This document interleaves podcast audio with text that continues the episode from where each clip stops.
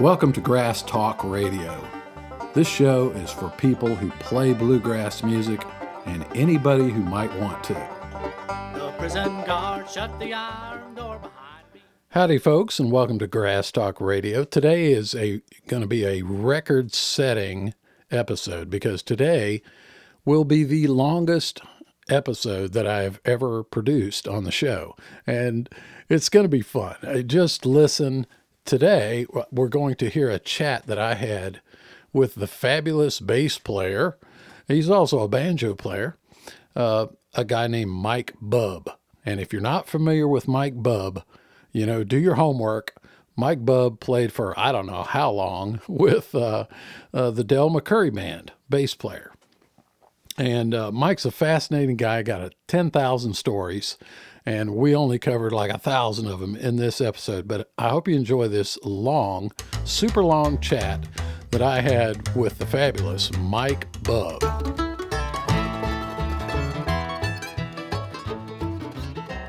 Now when she left, Mr. Mike Bub, how are you? Brad here. Good, Brad. How you doing today? I'm doing great. Have you already had your coffee this morning? I got a full tank right here. Excellent, excellent. Me too. Me too. I'm I'm really excited to have you on here because, and this is kind of weird. Um, I was born in 1959, and my father always called me Bub. that I was just Bub around the house. My brother called me Bub. My mother called me Bubby. I was just Bub, and, and I never really asked my father why he called me that. Of course, everybody's Bub, you know, hey, Bub, you know, pass me the salt. Yeah. Um, but I was curious. Um, you're, and I, my, my son, who is 12, is now Bub. And Right. Bub's just a very common thing. He's Bub Junior, I'm Bub Senior. So I don't know what you are, but you're, you're the ultimate Bub. But I, I wanted to uh, begin by asking you, tell me about the name Bub. Where, I, I don't think I've ever run across anybody whose last name was Bub. Is it like short for B- Babinski or something, or is it actually Bub? Well, it, it, it's a it's a actually a German word for a young man, a lad. You know, like a, that ex- kid. that you know? explains a lot. Now, okay, I understand. My my grandfather was German. I maybe I get it now. Now, now the name itself, uh, I haven't done a lot of research on it, but uh, actually, actually, I haven't done any research on it. But uh, I was playing a gig out in uh, Washington State one time, and a guy come up to me and he goes, "Mike Bub," he goes, "I've been dying to meet you. I'm John Bubb." and uh, I said, "You mean we're the only two Bubs in bluegrass? I used to be the only the only Bub in bluegrass that I that I knew of." And uh, now he was uh, B U B B and I'm B U B, so just a slight variation in the spelling. But um, he told me that in his research, it was kind of a he had a uh, Saxon uh, uh, lineage, which is um, I guess English on some hands and, and with, with some kind of German influence. So yeah, yeah. you know, it's all some kind of European mashup of some kind. But uh, uh, yeah, I, I you know I, I don't run across too many people. Um, now my sister, she she uh, works in uh, she lives in Burbank, California. She works in television and and in uh, in the motion picture business, and she's a wardrobe supervisor. And so it's kind of funny because her name will pop up on a credit every once in a while. Interesting. And uh, What's and her see- What's her first name? Her name is Sue. Sue Susan. Bub. Susan Bub. So we'll watch for that. Yeah, and uh, there used to be, uh, uh, you know, years back, there used to be on uh, when they had the Nashville Network, you would see these television shows on there that had another person named Sue Bub that worked on the on the TV shows. I don't, I'm, you know, some kind of production Yeah. Job of some kind, but I don't know. That, that those are only the, the few people that I know had the same name. Yeah. That Um, That's interesting, and I and I appreciate you telling me about the German connection because I always wondered where it came from. Of course, I got a lot of Scotch, Irish, English, you know, heritage, where, but a lot you, of German. Where do you live? I where do you live? I live in Sumter County, Georgia, which is Americus, Georgia. The easiest way to tell people about it is all you have to do is say, "Do you remember President Jimmy Carter?" Well, he's from the same county. I, it's if I went southwest from here nine miles from where I'm sitting right now, you'd be where he lives in Plains, Georgia. Okay. same county. Okay. I love this county. We do not even have an interstate highway through this county. So Well, you know, we do get the you Marine. go, go ahead. We do get the Marine One her- helicopters going overhead whenever I guess he flies out of Macon or something. They pass right Yeah. over the house. Usually two of them. well, how far are you from Warner Robins? That's uh, south of Georgia, uh, Atlanta. Yeah, right? that's that's a little closer to Atlanta. That's probably I don't know, forty-five miles to Warner Robins, oh, okay. and a tad north of me. You I, I know that town because uh, my son's played little league baseball since he was five years old, and that's Ah, a that's right. a big that's a big hub for little league activity down there. Right, you are. Yeah, you know, if you were heading out of Atlanta south to Florida and coming down 75, you're kind of going away from us. We're actually down on on 19, US 19, Okay. which, you know, will take you down to Tallahassee in the panhandle. Okay. But yeah, hey, let me let me begin with um, asking you. Well, first of all, where did you grow up? Uh, I was born in Los Angeles uh, proper, Los Angeles, California, Really? and uh, both my parents were born there as well. And um, so I'm a native Californian. Uh, my father had a really interesting life and career as a. Uh, uh, he started out uh, in the Navy. He was a uh, a uh, officer in the Navy in the 50s. But uh, both my parents both graduated high school in 1948, and they. My mom went to UCLA. My father went to USC, and uh, my dad got a degree in radio and broadcasting, which uh, nowadays has a new title, which is uh, media, mass media, or I don't know what they call it now. But it's, Well, was he back under, then it was was he a radio guy in the in the service, like a uh, radio no, he was operator? officer. Oh. no, he was an officer. Oh yeah, you already uh, said that. Sorry. and uh, but anyway, uh, he uh, he was a uh, for lack of another modern term, is uh, he was an intern at NBC, and uh, all through college, and he worked at NBC. He parlayed that into a job there, and he worked at NBC for nearly 20 years, and uh, so you know, and then from there. At that time, this was I was born in '64, so you're just a little bit older than me. But uh, uh, Did he sneak you into the Tonight Show and stuff, get you free tickets and stuff? No, all this happened kind of before I was around. Now, Oh, my, okay. my older brother and sister, they probably got to go see a few things here and there. I do remember going to see The Price is Right one time, or no, uh, Hollywood Squares. Uh, years later, my dad still had connections there, and we got some tickets to go see a show. But, Yeah. but uh, anyway, my dad, uh, uh, he was uh, in a licensing department. He he did all kinds of stuff like uh, licensing NBC products and television uh, rights and all that kind of stuff. And he also worked with actors doing um, uh, residual contracts where they would get paid for for uh, you know reuse of television shows and series and that sort of thing. And uh, he went to Lake Tahoe, Nevada. A guy had built a theme park based on the uh, Bonanza television series called Ponderosa Ranch. And uh, my dad was dispatched to go and negotiate with this guy all the various licensing things and stuff like that. And the guy ended up hiring my dad away from NBC. So we left California and we moved to Lake Tahoe, Nevada, where my dad became general manager of this theme park uh, called Ponderosa Ranch. It was based on the Bonanza television series. And how old were you roughly at that time? Uh, when we moved up there, I was probably about three. So do you have lots of little cowboy suits and guns and holsters and stuff? We went full on cowboy from there on. Uh, and it was, you know, at that age, it's just a great, it was great. You know, it was just, uh, you know, there were horses and, and, uh, you know, there was, I mean, I grew up cowboys and Indians. We, we, we, we loved cap guns and all that kind of stuff Right. as a little kid. And, uh, my, later uh, from there, my dad moved on to another theme park uh, in Tucson, Arizona, which was called Old Tucson, and it's really a very famous uh, soundstage and movie location uh, where they filmed a lot of John Wayne movies and stuff. And my dad also became the general manager of that property down there. And both my oldest brother and sister worked there as teenagers.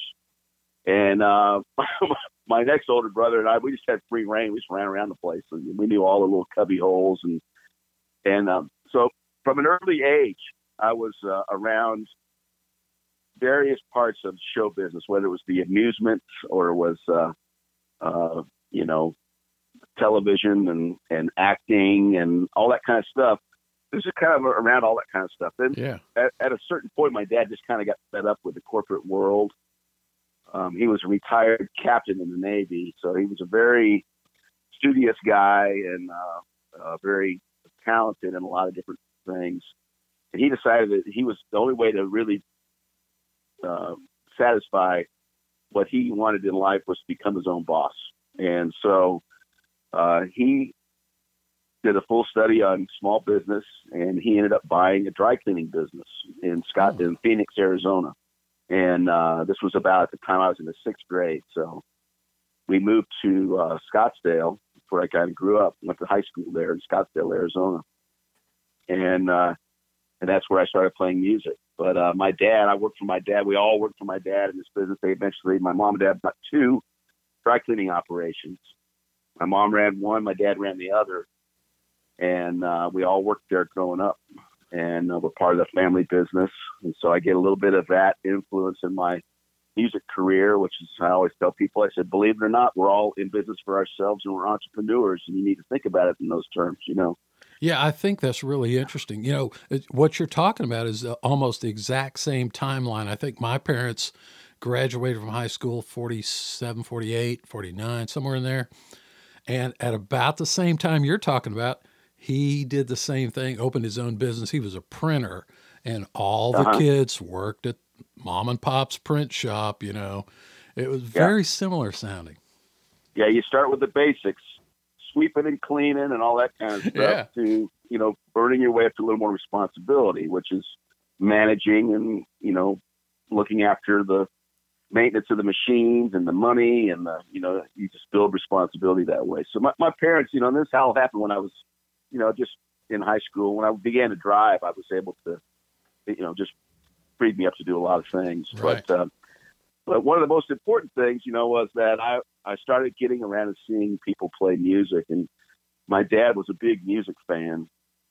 And uh, he wasn't really a great musician. Matter of fact, he was a terrible musician. But my mother had all the musical talent. And uh, from a young age, she played piano. And until her she died at the age of 82, she she could uh, you could put a piece of sheet music in front of her. She could read it like she was reading the newspaper Yeah. and just play it perfectly. Although she didn't play for years and years, other than for pleasure once in a while. Uh, but in the 50s, my mom and dad, you know, they kind of followed the trends, and that was when the Kingston Trio was really big. They kind of grew up in the big band era in the 40s hmm uh, during the war years, and then uh, you know, in the 50s, uh, when the Kingston Trio and the kind of big folk boom came around, that caught their ear, and they had a lot of those records in their collection. And then, uh, you know, along came the 60s, and my dad is a corporate guy, and he's, you know, we had all the lounge music and all of that kind of stuff Yeah. in my house. And then I, my older brothers and my sister, everybody in our family played music or was attached to some some kind of music or an instrument at some point. You know, Were you in the uh, in the school band program? Did you play anything in band? uh, when I was in uh, fourth grade, third or fourth grade, I, I started on the clarinet. I, I was fascinated with Benny Goodman. I thought he was just the greatest thing ever, and I wanted to play the clarinet. So I started there, but I was quick to realize that um, even at that level, that you don't you don't just play the clarinet on your own. It, it's part of a bigger sound and a bigger piece of the, you know, for you know an orchestra or whatever you want to call it. Right. It, it it takes other people. You play in parts and you play sections, and and so at some point it just kind of it it it didn't it, wasn't as attractive to me. That's exactly like me. I when I was in, you know, seventh, eighth, ninth, tenth, eleventh, I was playing the French horn in the high school band, and I began to like become real concerned. Like, what will I do when I don't have a band? Because you can't just, you know, like take your French horn over to somebody's house and do a little jamming or something. yeah. and it's Brad, like, get out your French horn and play us a couple songs. and maybe, yeah, yeah, exactly. You know, we would do little things like you might get a little thing at, at church or something where somebody wanted you to play a little thing at a wedding. You know, we're going to have a Yeah. French horn part with the wedding march or something. But Christmas program.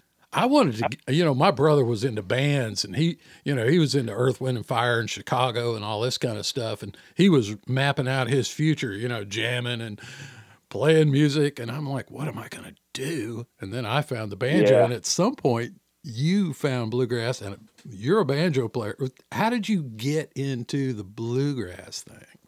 Well, um, again, it was just that you know that exposure to it uh, when I was, you know, I guess maybe ten or maybe not quite ten was when uh, uh, dueling banjos was on all the airwaves. I mean, it was the rage, you know. And uh, I didn't see the movie Deliverance until I was much older. Um, it was not really a kids-oriented movie. Um, Yeah, And, no uh, but uh, the, the the dueling banjos, you know, uh, banjo in, in general, played in the in the Scruggs style, has an effect on people, and uh, I was just mesmerized by it. And I've seen a few people play the banjo, and uh, my mom and dad actually, I think uh, maybe right before they had kids, but during the folk era, folk boom, um, they took an interest in uh, learning the banjo for some reason. I don't know why, but my dad bought a banjo, and they had some kind of a community uh, outreach lessons at a park somewhere where they would go and they took lessons from a guy. And that didn't last very long because life got in the way. But um, those instruments uh, were in our house forever, and uh, so I was always plinking around on them. You know, my brother played trumpet, and uh, so a lot of his friends he played in the school band, and so he had a lot of friends that were into jazz, and, and I mean, we we knew some real virtuosos growing up, great musicians that were just so talented um, that are now you know nationally known uh, horn players and you know that type of thing. So I was always around this uh, music, and uh, for some reason, I just you know the Scruggs style banjo just just it just knocked me over, you know, knocked me out, and uh, I made a deal with my mom. I wanted to take some lessons, and so uh, it was one of those things when you know, maybe if you clean your room this week, we'll see Hmm. about it, you know, Yeah. kind of things. And, Yeah. and that's how I got started. I just took some lessons from a guy named Steve Kelsey, who was uh, he had a little guitar studio uh, in Scottsdale, and uh, he was primarily a folk musician. He uh, he played a little bit of Scruggs style banjo, you know, enough to teach somebody to get started. And he also taught guitar and uh, acoustic guitar. Real nice guy, and uh, he kind of guided me along. When we kind of had hit the wall with the Scruggs style, he started teaching me the frailing stuff, and I didn't, I wasn't really interested in that. So um, I set out to find another teacher, and my sister uh, was at a corporate party at one of the resort hotels there one time, and they had a band playing. It was a bluegrass group, and so she asked the banjo player if he gave lessons, and he goes, "Well, I don't really give lessons." He said, "But uh, have him give me a call." And uh, he, she said, "Well, he's really into it, and uh, you know." And so I called this guy. His name was Chris Buchler, and uh, he began ta- teaching me lessons. And my dad would drive me over to his house. He he'd mix it after work. He'd mix a big martini, and uh, and uh, he would take his uh, you know the Time magazine would come once a week, so he'd take that and he would sit outside this guy's house while I took my lessons and have his cocktail, and then drive me home. Well, these lessons got longer and longer. You know, they went from you know half hour to an hour to hour and a half. The next thing you know, um, my dad would just drop me off over there, and I would just spend a couple hours, and we would do everything from play music to listen to records and and that kind of stuff. And, Yeah. and it just uh, it just kind of built from there. And that's how I got started playing uh, banjo. And I just became obsessed with it. Right about that time, I was in high school, starting high school. I was 13 years old, I guess, when I started, 14, and um, and it was just my whole, uh, you know, I had a whole other life outside of high school because of music. Because nobody I knew in high school played this stuff.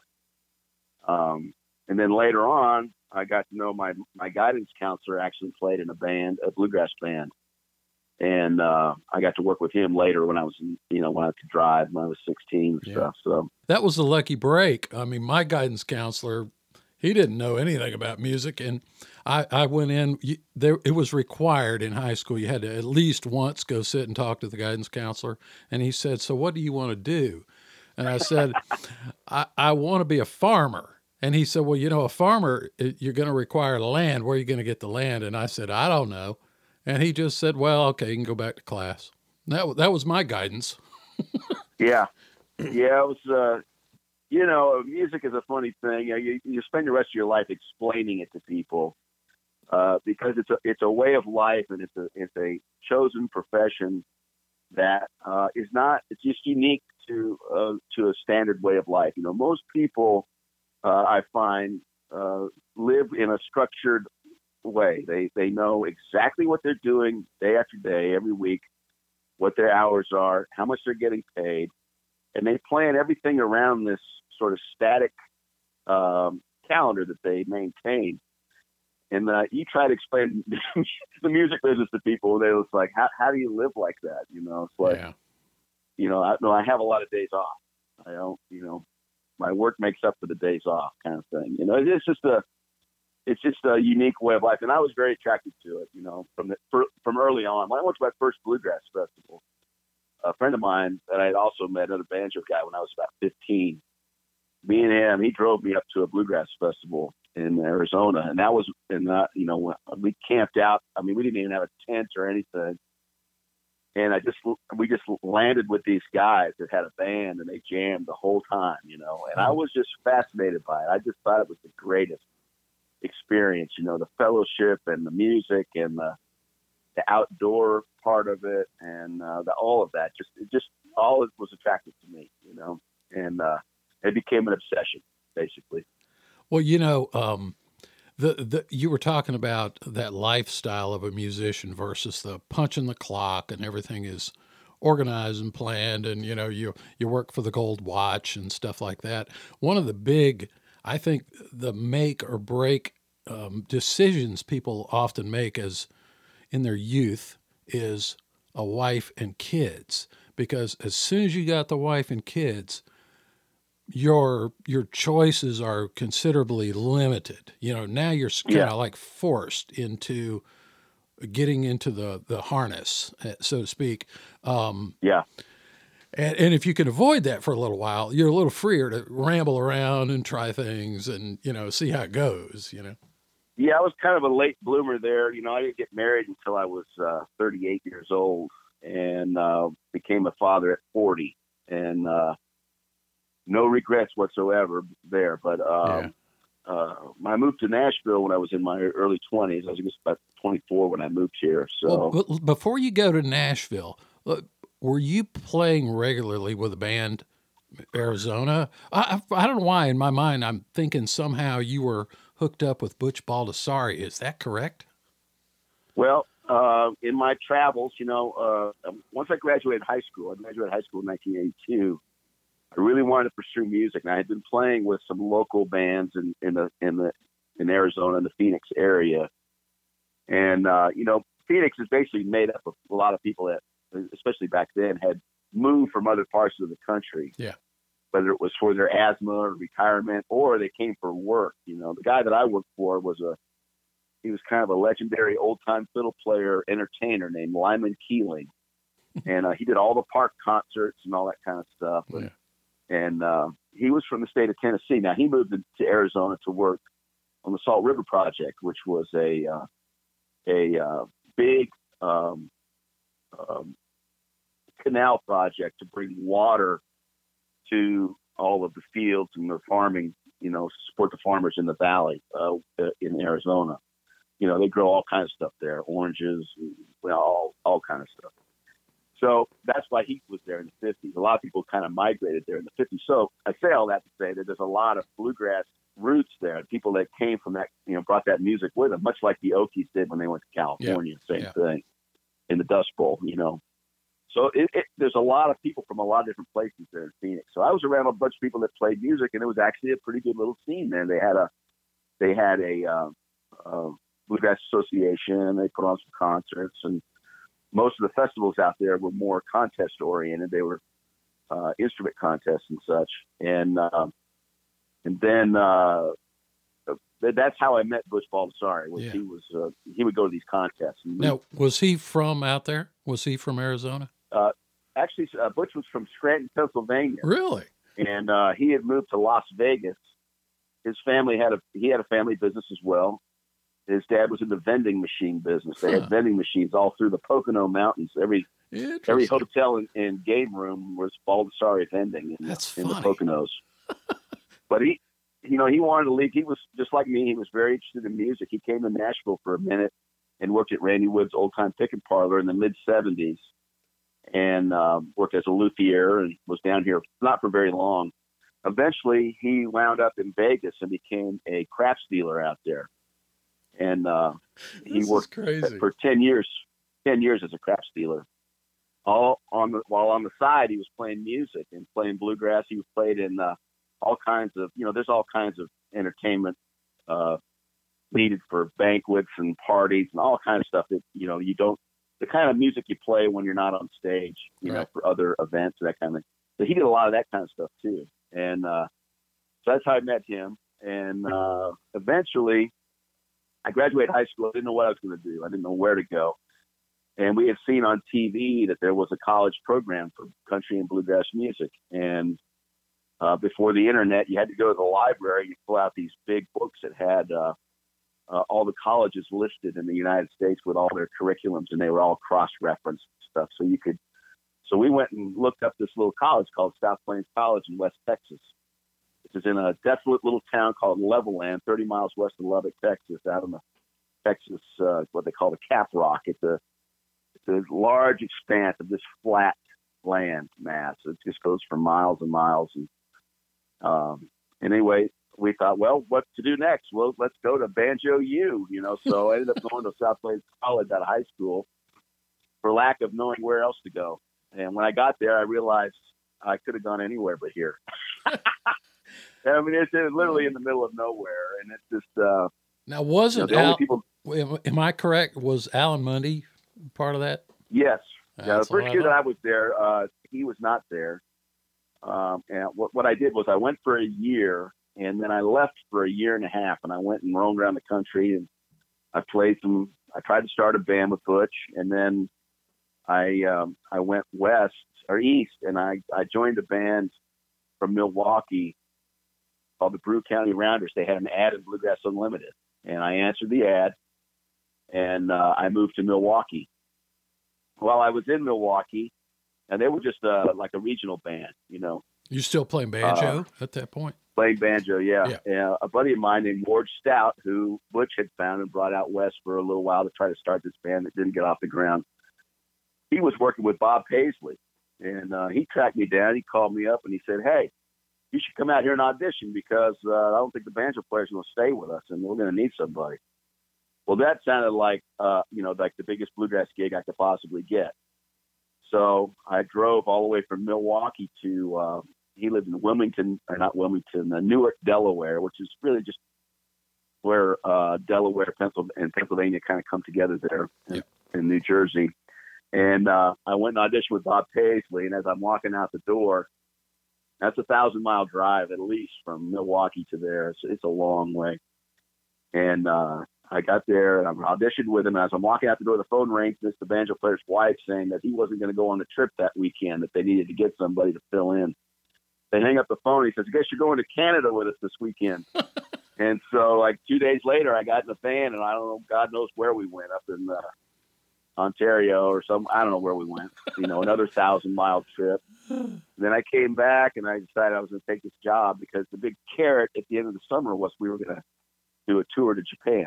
I'm 19 years old at this time. Yeah. And uh, so I moved down there, rented a room in a guy's house down there in Newark, Delaware, and uh, played with Bob Paisley for summer. And we went to Japan. And then when I came back, it was like no work.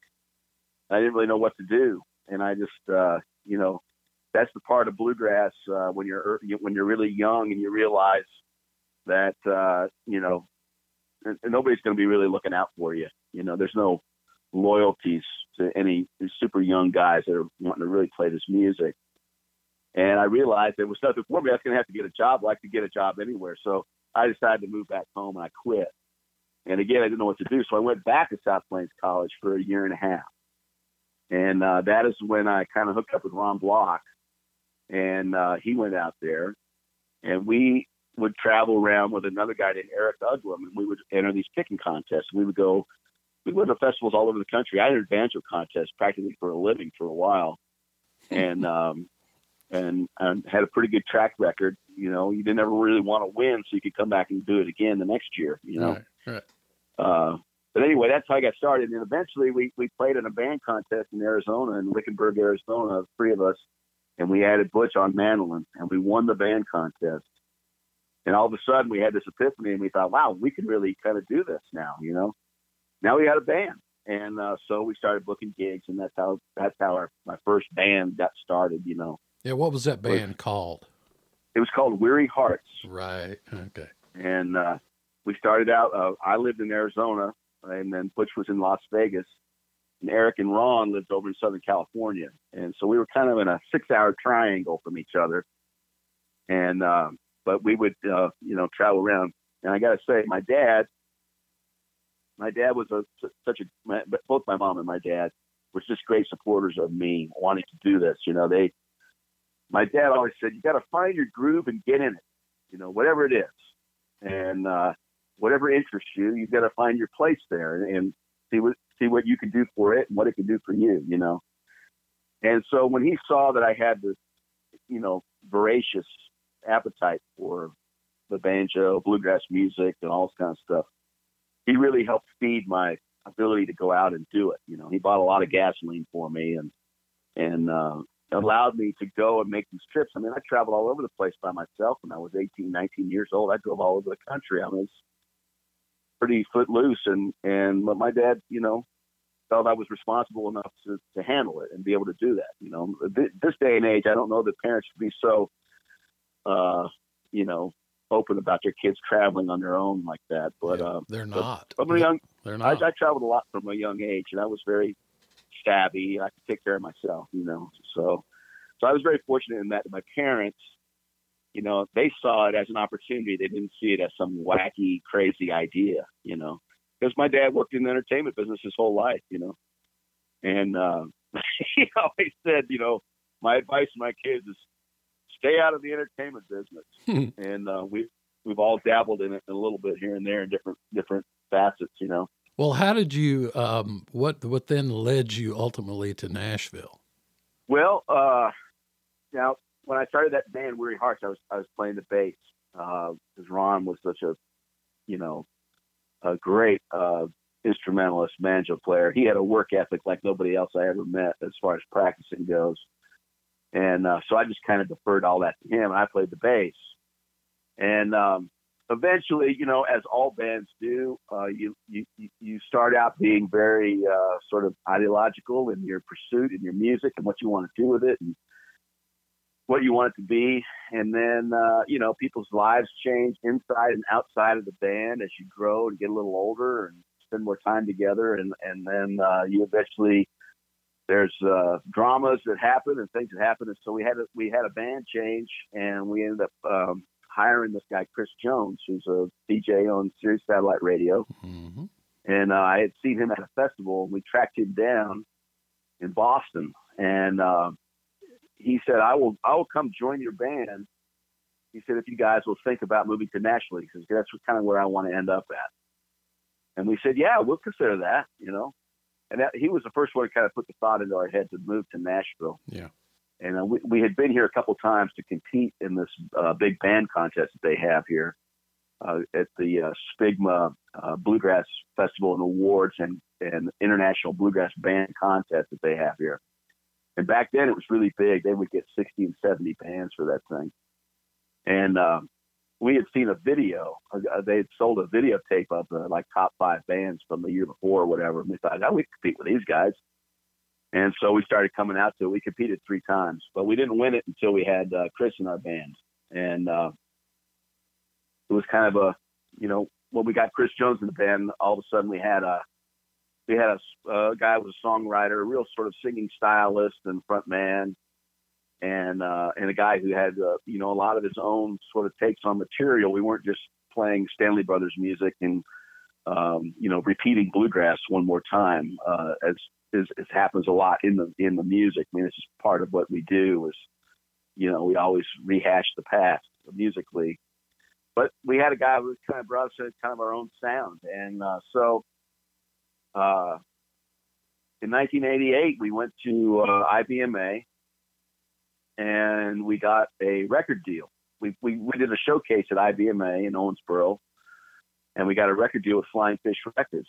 And so from there, uh, we went to the SPBGMA contest in February. This would have been, you know, September of '88, and then we went to the SPBGMA contest in February of '89, and we won. Uh, we won first place, five thousand dollars, and uh, we had him cash the check for us because we didn't have two nickels to rub together. and uh, so Chuck Stearman cashed our check, and he gave us five thousand dollars in small bills. we carried around in a big garbage bag uh, that we put in a duffel bag. and uh, and after the festival on Monday, we worked, we started our record, and we made a record for Flying Fish. And um, and then the following summer, um, Ron dropped out of the band. Uh, he had gotten married, and and uh, so he decided that he was going to stay out west, and and um, and we continued on. I went back to playing banjo. We were getting different guys to fill in for us, and just sort of scotch tape the thing together.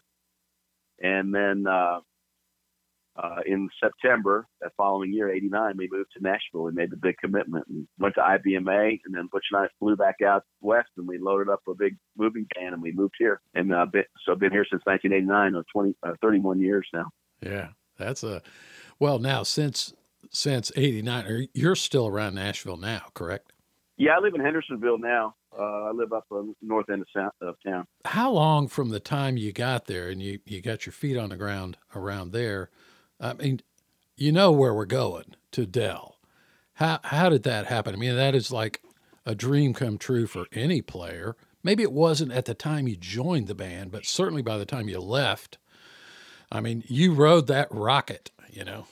Yeah, well, when we got here, we were, you know, we had lost Ron, who was such a major part of our band. He was our tenor singer, songwriter, tremendous instrumentalist on guitar and banjo, you know, and it just was such a big part of our sound that we just had to keep Scotch taping the band together, you know, and try to make it work.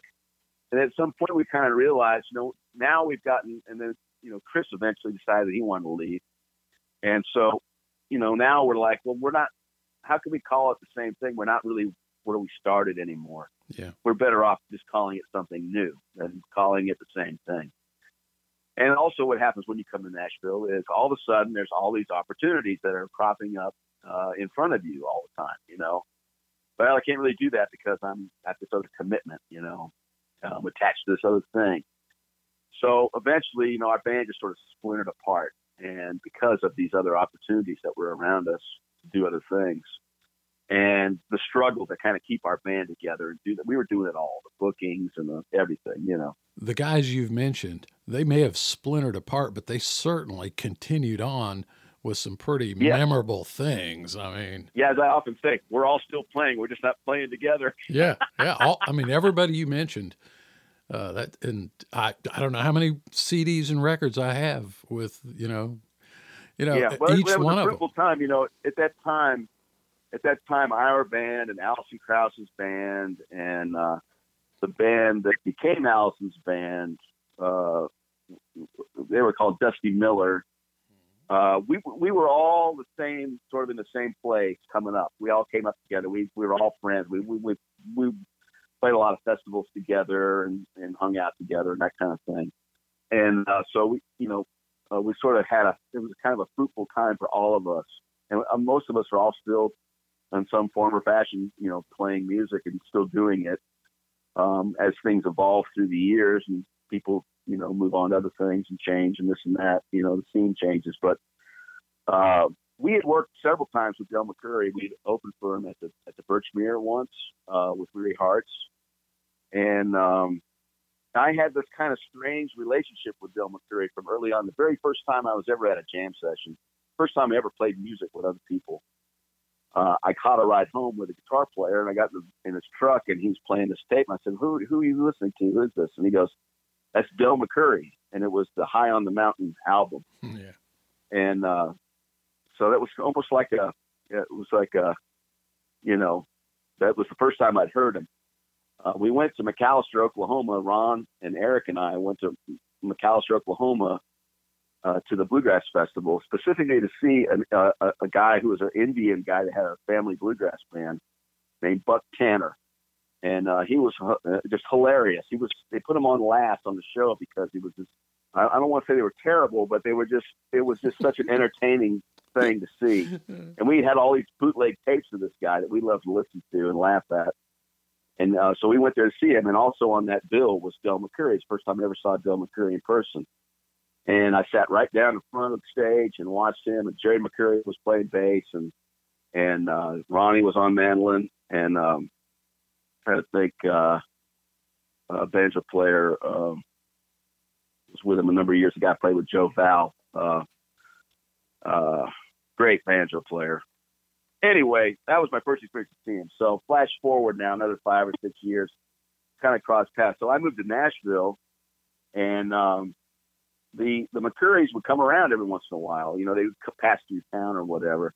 So I kind of got to know Ronnie a little bit, and uh, they used to have a bluegrass festival at the um, Opryland amusement park, and so I was out there once, I guess around 1991, I guess, and I was out there talking to Ronnie, and uh, he said, "Hey, he said my parents are looking at property down here. They're thinking about moving down here from Pennsylvania." And uh, he says, "We're probably not gonna we're probably going to need a bass player and a fiddle player, you know. And I said, man, I said, I would love to do that. I said, I already know all the songs.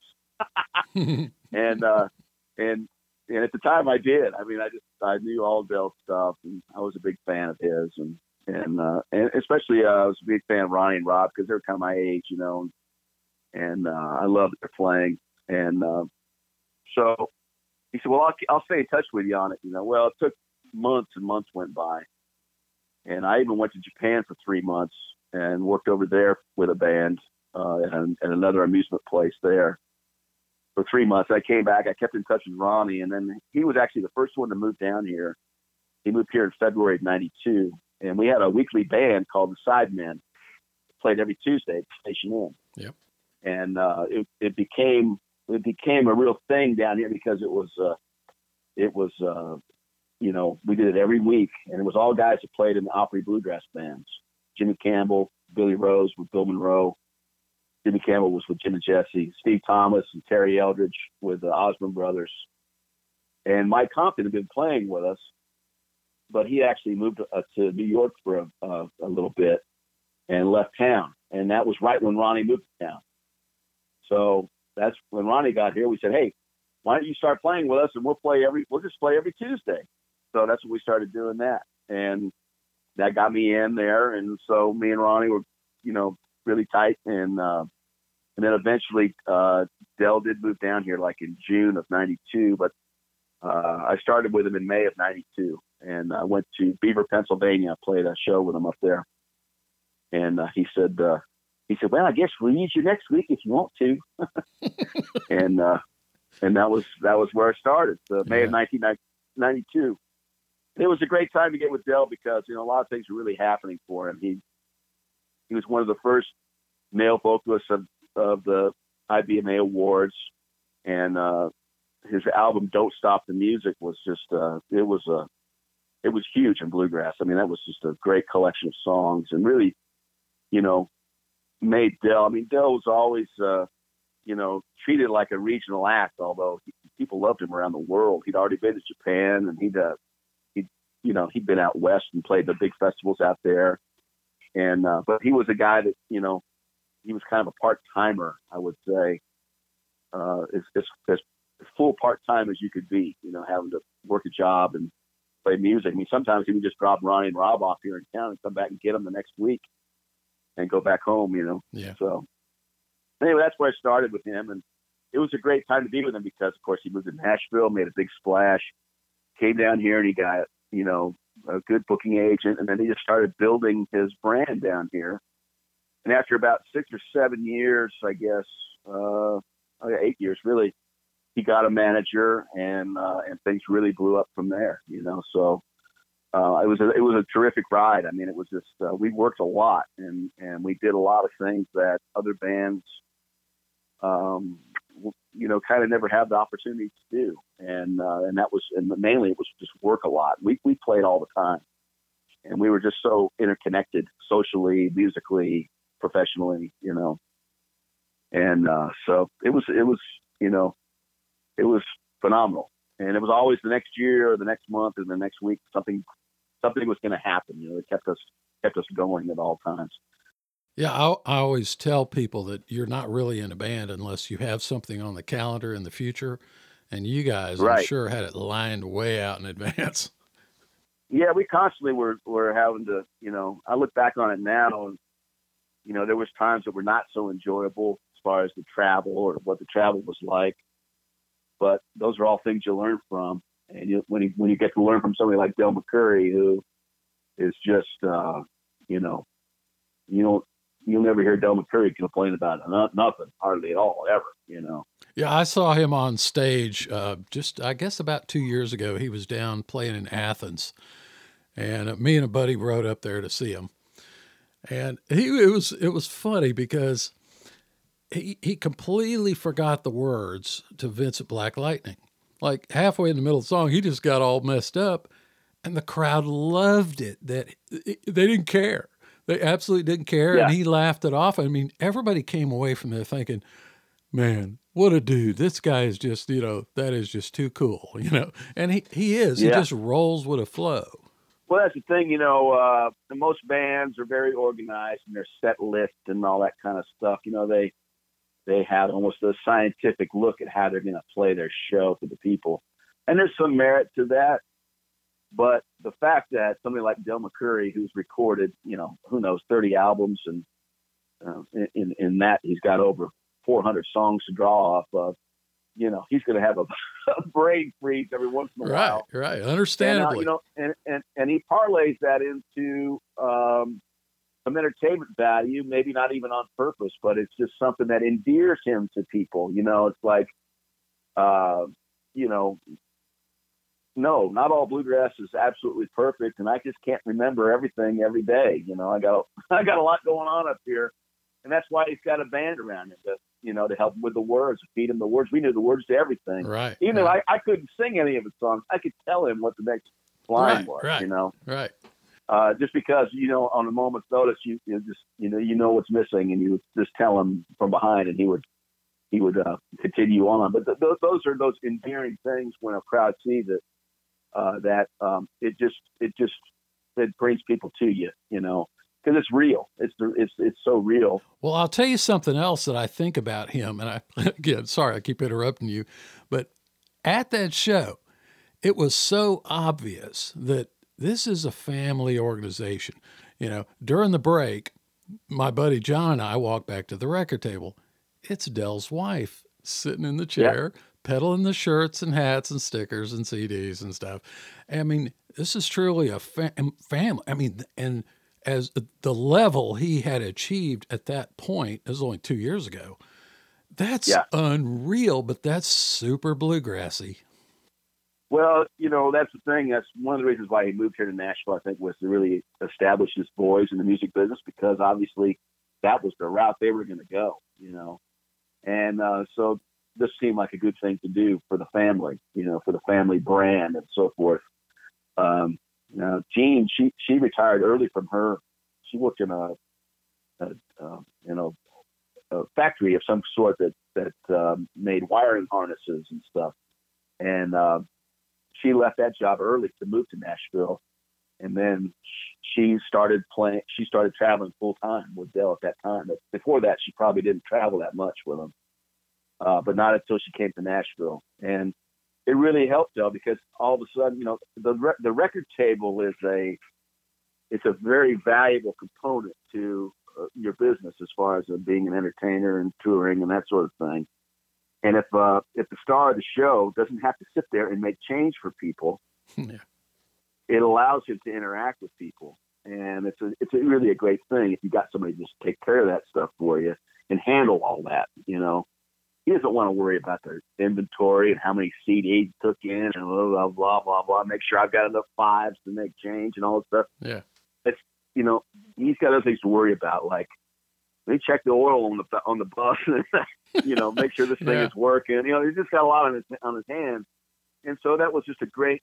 It was a great help to him to have that, and it also helped us because we we made it a point that we would come to the record table after every show, and we would meet people and we'd talk to them and sign autographs, and uh, and and we didn't have to sell anything. You know, we didn't have to make change. People would just come to us with their CD, and we'd autograph it, and you could have an, inter- an exchange with them, and it became very personable to the people. And I think that's just a it's a very important thing. You know, uh, when you when you're freed up when you're freed up to be able to do that. You know.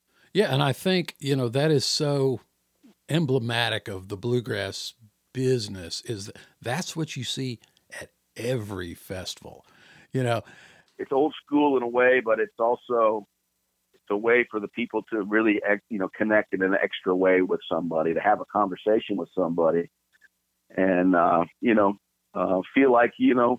And, and and I made a lot of friends that way. I mean, I've got a lot of friends that I just met at the record table that I I have to this day. You know, we've just remained friends over the years, whether they were, you know, considered super fans or whatever. You know, we, we somehow we hit some kind of personal uh, vibe where we were we we we exchanged numbers and became friends and that kind of thing. Right. That know? that same kind of thing happened to me because we were playing a lot of festivals and we you know, we'd have our table sitting next to somebody else and somebody else and and you got like 5 hours to kill. So you're hanging out and your table is next to Continental Divide's table or you know, the Osborne brothers or whoever. And Yeah. you got a lot of time to just sit there and you swapping records and shooting the breeze and stuff. And it, Yep. it really taught me how much, you know, bluegrass people are just people. They really are just people, They're uh, just Well, like you know, I, everybody when I, else. when I talk to when I talk to people, you know, I, I I toured for about five years with a country artist named Ashley Monroe, who's just a fabulous singer and songwriter. She's from uh, East Tennessee, and she has a little bluegrass in her background uh, through her father, and and um, you know, we connected musically very well. And I was the only guy basically in commercial country music playing upright bass, uh, you know, opening for bands like Rascal Flatts and people like that, which is kind of a cool thing but it's a whole nother it's a whole nother uh it's much like bluegrass is its own little world touring in that world is a whole nother ball of wax too and it's very different and uh, you know i always tell people i said well i said you can go and and you can play country i said but when they're done with you you can always fall back on bluegrass they'll always take you back you know. yeah, yeah. you know, you can go gray, you can go overweight, whatever it is. You know, the bluegrass people they're just glad to have you back. You know, Yeah, and the uh, truth? and they'll and they'll always accept you, and it'll always be there. It's just something that's not gonna just go away. You know. Well, I want to shift gears here just a little bit, but, but I'll tell you what. Before we kind of leave the the Del phase, and, and we kind of have already, but during that time, there had to be some real high points, or a high point and some low points. I mean, I can't even imagine the countless hours that you sat looking out the window of a bus. You know, just just from that, you know, all that touring, and it doesn't even have to be with Del; it could be any of it. Like just for for we the little people, um, if you could like just point out like something that was just like mind-blowingly good that happened and maybe on the other end like what was the worst part of all that Well, I tell people a lot. I say, you know, I spent half my life looking out a window. Um, I'm looking out a window right now. well are But, you uh, moving are you rolling down the road though you know No, I'm your own window your own window is But, uh, different you got to watch the grass that's- grow it, it's time you'll never get back. And that's, you know, you, you think about the gigs and you think about the shows and the, the people that you got to meet and be around. And all that covers up those hours that you spent riding somewhere, you know, the hours in the van and the car and the plane and the bus. Um, so, you know, I look back and I think, gosh, you know, went to all these places, but most of my time was spent getting there and getting back, you know and uh, it's a hard thing. It's a hard commitment to make. But then I look at the guys like Mac Wiseman and Ralph Stanley and Bill Monroe. I mean, these guys, that's all they did was travel their entire lives yeah. until they couldn't do it anymore. And I kind of feel like I'm going to be the same way. You know, this is what I love to do. It's it's it's it's. Uh, I want to do it until I can't do it. I tell people I'm going to die with my boots on here in Nashville, no matter what happens in all this, you know, maniacal times. But but I'll tell you, some some of the great things that happened was just we, you know, the chance to record and hang out with somebody like David Grisman, who is just one of the most creative guys I've ever been around uh, musically. Uh, you know, uh, we made a record with Steve Earle, which put us in a place that um, we weren't quite. Uh, I wouldn't say we weren't ready for it, but we were. It was an experience that none of us had ever had before. Yeah, yeah. You know, attaching ourselves to a guy who's who's a, a, really an activist, not only a country singer and songwriter and a rocker, uh, but he's an activist. And, and and so when you, you you attach yourself to something like that, um, you have to be ready for the for the for the downside of it, which is criticism. And uh, that's a cool that's a record, by the way. I've listened to it many times. Quite different, though. I mean, that thing punches you right in the face. You know, it's just, it was a very unique experience recording wise with Steve. We made it like a rock album. There's no reverb on that record at all. Uh, everything is compressed like a rock album, so it's right in your face. It's like a I liken it to pushing a six piece band through a garden hose. and um, when it comes out the Yeah. other end, it's just like you know, it's just it's a it's a real bang type record. But that whole record was made live. I mean, we just did it, and that's the and I really learned there to appreciate the spirit of you know recording something live and not overthinking it and not trying to make something perfect. You know, let the let the song and the words tell the story and do what you can best to support that. And I just love that. You know, that's something I learned the hard way. But I would say this about as far as Del was concerned, I think that people that were probably his lifelong fans, they only knew him one way, which was the Del McCoury band or Del McCoury and the Dixie Pals.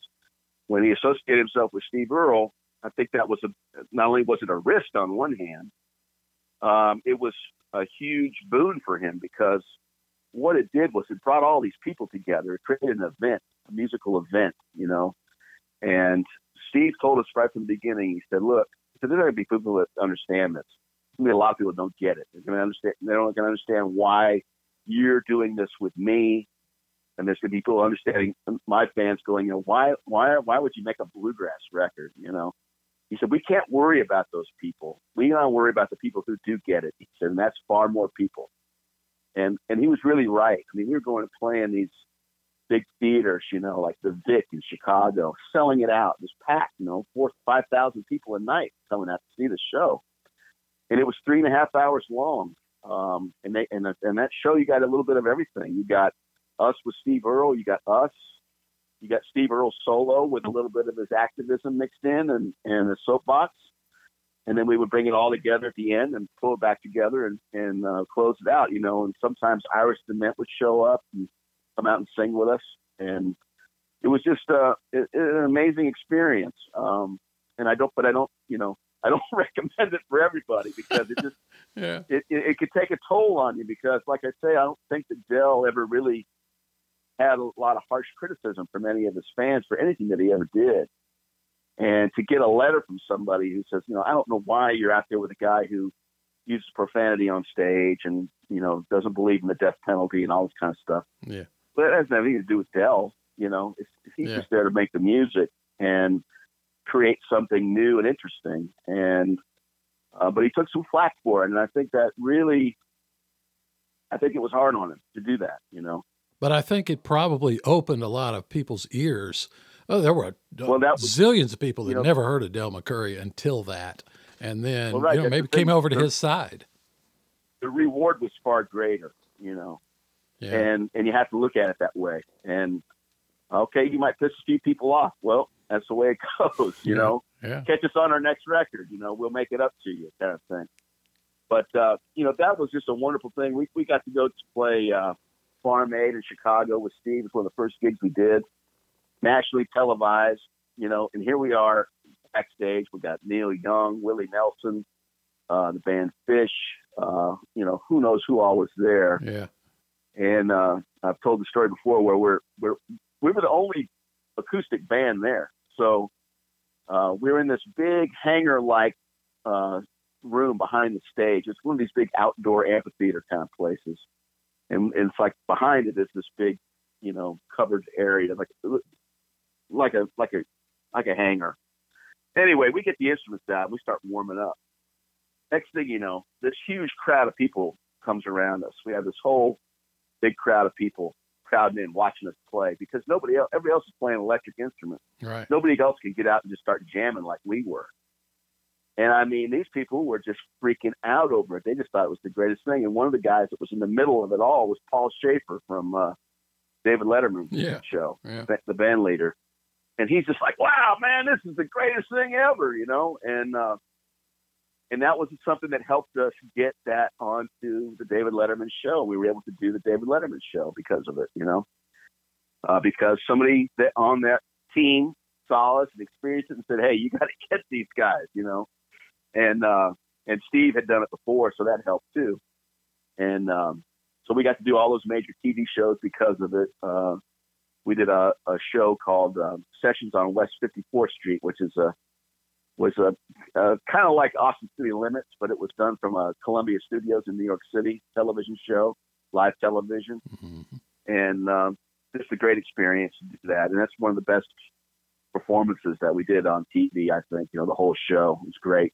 And here we were. I mean, we got Steve wearing suits, and we got him to play on one microphone, and the whole thing. You know, so you know he he sacrificed a lot for us too. You know Yeah.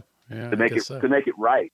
And uh, and so you know some big things came out of that, and that really helped kick some doors open into this other bigger world outside of bluegrass, which you know you could call it roots music now or Americana, um, and even even partially into country music because we did two music videos that were on CMT. Uh, we were the first ones to ever do that, you know. And back then, you had to do them on real film. You couldn't do it on video. The video quality uh, didn't match the film quality. So uh, these were shot on real movie cameras and edited just like a looks like a movie was, you know. And uh, both those songs are on uh, YouTube. You can find them. Uh, the music videos. They're pretty good. There's some. They're pretty funny. Well, you know, I considered you guys at that time a, a bit like maybe the word is evangelist because there were so many people here in bluegrass, and you guys just pretty much played it just straight up. I mean, no fooling Yeah. around. It's just bluegrass, and we hope you like it. And people did like it, and I think certainly that broke down the doors to get in the whole jam band scene. But if I were to go see Del McCoury at some jam band festival, I, it would be just like it always was. I mean, it's just bluegrass. Yeah, we wouldn't. They wouldn't change for the, for nothing. You know. Yeah. Just, That's what's so great. I remember about one time. I remember one time we were at a college out out in uh, Wyoming or Montana somewhere uh, playing a concert, and uh, the guy says to Del, he says, "Okay, Del, we're going to go over and do a TV interview for our our television, our school television station." And Del said, "Well, they didn't tell me about that." he says, "Yeah, it was just something we do to promote the show." And he said, "Well," he goes, "I don't have my stage clothes on." He goes, "Oh no, it's just a casual thing. You don't need to change or anything." He goes, he goes, "No, you don't understand. I don't, I don't, I don't go on stage or in front of the camera unless I have my stage attire on." You know. it. It wouldn't be the bluegrass way. Well, this kid just couldn't grasp it. You know. And uh, right. Shorts, we flip flops, t shirt. That's cool. You know. Right. And you know, years ago, a couple of years ago, I was at a festival where Del was there, and it's a kind of in a remote place in uh, in uh, eastern Idaho. It's actually on the other side of the Tetons from Jackson Hole, Wyoming. It's called Grand Targhee, and it's a ski area where they have this festival. And uh, I've been going there for years. It's a great festival, and they have no dressing room. Basically, there's no there's a tent backstage with catering. Well, the boys all changed. They just changed in the catering tent. You know, they all turned around and said, "Get a good look, girls," and down came the pants and went on went the suit. You know, and then uh, and Del he gets in the back of this, you know, this suburban or whatever he's driving, and he comes out of that thing dressed to the nines. I mean, from tie down to his socks and shoes. I mean, he just completely changed everything. And I mean, he looked like a million dollars when he walked on that stage. And that is what people come to see It is. because he respects the stage, he respects the audience, and he doesn't, um, you know, he's not going to just dress down for the occasion because that's not how he presents himself. You know, he won't do that. Yeah. And I just, I really love that. And, and, you know, years when I was working with Ashley Monroe, we were at some big festival up in Wisconsin, some big country hoo ha, where they had all these bro country acts. But I was really excited because Mel Tillis was going to be there. And uh, so we went out and watched Mel Tillis' show. His entire band was wearing. I mean, he's got like a ten-piece band back then. His entire band was wearing matching suits, Yeah. Western suits. Got the he came out looking like. Yeah. He, well, no, they're just a nice Western suit. You Yeah. Know, nice, nicely appointed. He came out looking like a million dollars. I mean, he had like this cream colored ostrich boots, matching cream colored pants, and a jacket. I mean, he just was phenomenal. You know. Yeah. And uh, I remember he made the comment on stage, and he goes, "And I do dress my band." and uh, I, I, I kind of had a realization there. It's like, you know, nobody cares anymore about this kind of stuff. These bands come out here, these bro country, country acts, and I said, you, you, you can wear a, jeans and a t-shirt, nobody'd care. Yeah. When this band comes out, it gets everybody's attention. You know, Well, it's a way of respecting the audience, I think. it is, and it gets you something to look at that's, you know, not so uh, common and average. You know, yeah. Yeah. Um, and so I told Ashley, I said, look, I said, we got to start looking like a band. I said, we got to, we got to change the way that we present ourselves because she's very fashionable. She was always wearing, she would never wear anything twice, you know, that kind of thing. She had people giving her clothes and making her clothes and stylists and all this kind of stuff. Yeah. And I said, we need to develop, we need to create a backdrop for you. And so the simplest thing you can do is wear a, a white shirt, a black tie, and a black jacket, you know, Blues Brothers style. So that's what we did. We started wearing a black suit on stage. and you wouldn't believe the effect it had on people. I mean, we would show up at these festivals or these gigs and we'd have the, the, the ties on and stuff. And everybody just starts stands back and looks and goes, whoa, what's about to happen here? Something, something's happening here, you know?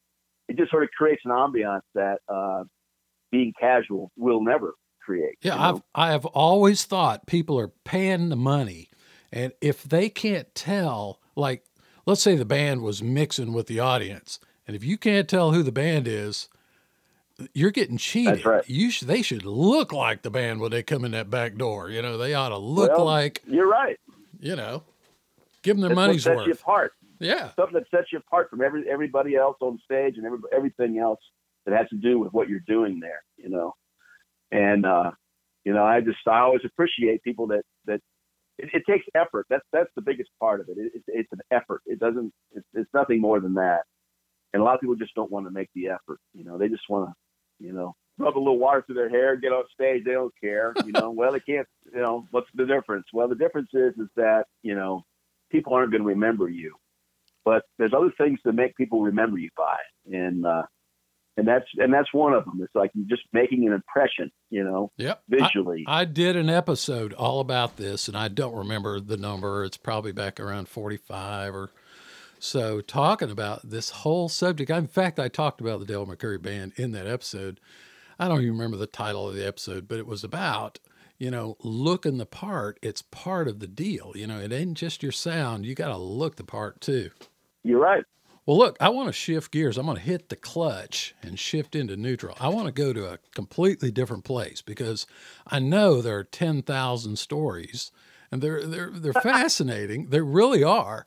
But there's got to be maybe two or three bass players listening to this right now. And I want to talk some about the bass.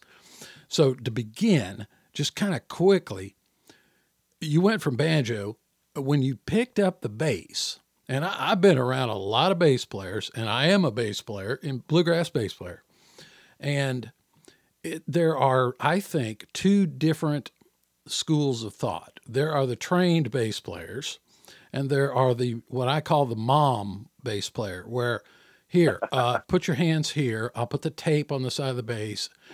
How did you learn to play the bass?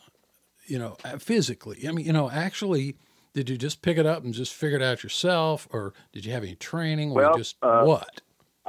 I basically self-taught. I uh, I had my, my buddy that I became really good friends with as my banjo teacher, my buddy Chris Buchler, I mentioned earlier. Uh, he was in the band, and uh, he said, "Hey, uh, we got this gig in two weeks." And he goes, "Our bass player's not going to be there.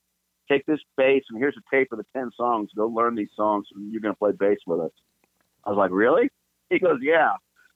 And that's how I started. Yeah. Uh, I took the bass home, and um, you know, if you play the banjo, uh, the, the guitar is an easy um, neighbor to learn how to play because they're basically tuned the same. And then the bass is basically the four bottom strings of the guitar. So those three instruments all relate very easily together. And so usually anybody that plays the banjo plays a little guitar or vice versa. And uh, you could pick up the bass and kind of figure out how to play it. And that's basically how I learned how to play.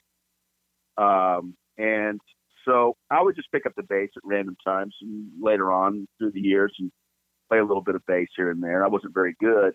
Um, and I didn't really come into my own as a bass player until I really got to, went to work with Del. Uh, I mean, I was in that band, Weary Hearts, and I was, I, I should say I, that that was a stepping stone as well because I finally bought my own bass, which I still have. Paid three hundred seventy-five dollars for it. What is it? Tell me what your bass is. Um, I bought out of the paper. I bought a uh, 1954 Kay M1 B Yeah. blonde uh, Kay, and uh, I went over and got it from the guy. And then I had a, a bluegrass buddy who he he was uh you know he kind of did a little bit of uh, customizing work on basses and stuff. And he's the guy that you know showed me how to put a, a golf ball in a drill press and put a hole in it so you can use that for your uh, Yeah. for your end pin, you know. And uh, but you had to get the certain kind of golf ball that didn't fly apart when you put a drill put it in a drill press.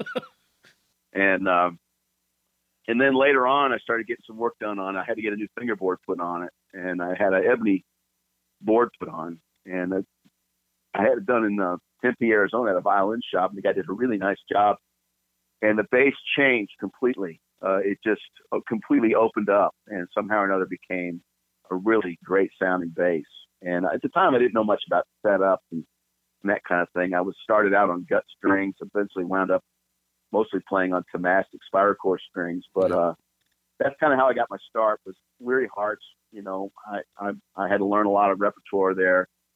But um, when I went to work for Del, you know, I just really started uh, and moved to Nashville. I really learned about the history of bass and country music and in bluegrass and a lot of these guys were still around here. You know, I got to meet several of the iconic bassmen. You know, I got to meet uh, Joe Zinkan just just before he passed away. Um, I got to meet uh, uh, uh, Lightnin' Chance, and I got to know Bob Moore a little bit. And uh, so, just being around these people, you know, I just wanted to do the deeper dive. And then when you come to Nashville, you know, everybody knows about the the music, you know, and they say, you know, listen to Bob Moore on this, you know, and listen to Junior Huskey on this. Now, the guy that was really probably one of my probably my biggest influence of all is uh, Roy Huskey Jr. Just because he was here and so visible when I was coming up in the '80s, you know, up until the time that he died in '97, and um, and so I, I have to be around him a lot, and I kind of emulate a lot of things he does. I try to get the sound that he gets. I I could never be him, or so I don't really copy his his, his instrument or anything that much. I just try to get the sound and sort of think about the way that he played more than anything. Yeah, he he's great. And of course, the other would be Jerry McCoury, who, to me, the McCoury sound, they all have it. It's a rhythm, it's a rhythmic feel and a sound uh, that they have and a feel that they have when they play. And so when I got to with Del, you know, again, it was not somebody that I could just, I couldn't play like Jerry. The guy is just, uh, he's one of a kind, you know, he's just such a, um, individual player, the way that he plays. He doesn't play like anybody else that I've ever heard, even to this day. And I call him the last of the great blue collar bluegrass men, um, bluegrass bluegrass bass men. You know, he's just uh, uh, the way that he snaps and slaps and walks the bass and triple slaps on waltzes and does all this stuff. So I borrowed what I could from him uh, to to kind of include in the McCoury sound. You know, I wanted to contribute my, you know, and that's one of the beauties of Del McCoury is that he he wants everybody to bring something to his band, to his sound. He never told me how to play. You know, he might told me I was out of tune once or twice, but Yeah. you know, he wants you to he wants you to contribute to what he's doing. Um, but one of the important things you have to do when you get to work with somebody like that is you, not only do you have to learn their repertoire, but you have to learn where they're coming from. And the music that Del McCoury grew up on was Bill Monroe and Flatt Scruggs. You have to know that music inside and out because he does. And you have to learn all that. You know, you have to be able to play all those things and and know exactly you know all the little nuances of it and stuff because that's what he did. He he studied all that stuff, and that's where his music comes from. So if you want to play that music solidly with him, you have to have that same understanding, you know, as best you can. And so that's what I tried to do. I tried to listen to all the classic bluegrass and learn it all, be around these guys, and then bring something of my own interpretation to it. And it included these different influences that I had, you know. Yeah. Uh, let me let me butt in here a second because it, it's clear to me that bluegrass bass has changed. Uh, if you go back to the early stuff, there was a lot more walking going on. I mean, in the real Yeah. early stuff. And today it's it's more the one five one five or a lot of one one one sometimes. And you know, it seems like stylistically it has changed a little bit. But here's the idiotic question I want to ask you: uh, from one bass player to another, do you have you ever like suffered from what what I call bass player guilt as a as a self-taught bass player, where you know you're doing it wrong? by the by the you know what I'm saying? You ever watch some of these Yeah. guys? You can spot a classically trained bass player. He's playing like let's say you're an A. He's playing first finger, second position, first string, and he's moving that first finger back and forth. And you or mom, mom or Uncle Fred wouldn't do it that way. They might be using a ring finger, you know, Right. because it's easier. And it's like well, yeah, it all depends upon it all depends upon what level of what level you're playing at with other people. Now, I'm a traditional guy. I, I like traditional bluegrass.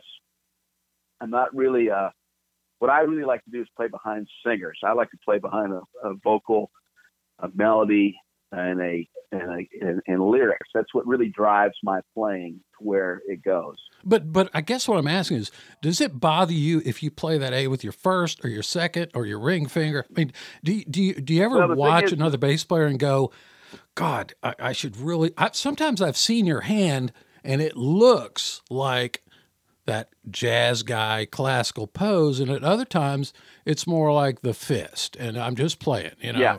Well, know, that's, that's does it bother you, so what. I, or do you work on that? I me at all. guess. Good. Me, it doesn't bother me either. Because what, what I tell people is that, that, that, bluegrass is a raw form of music. Okay, it's it's very raw in its in its in its most basic essence and and creation. It's a raw form of music. You know, much like blues. So. You know, if you look at a video of, say, somebody like Mance Lipscomb, a great blues slide guitar Yep, player, yep.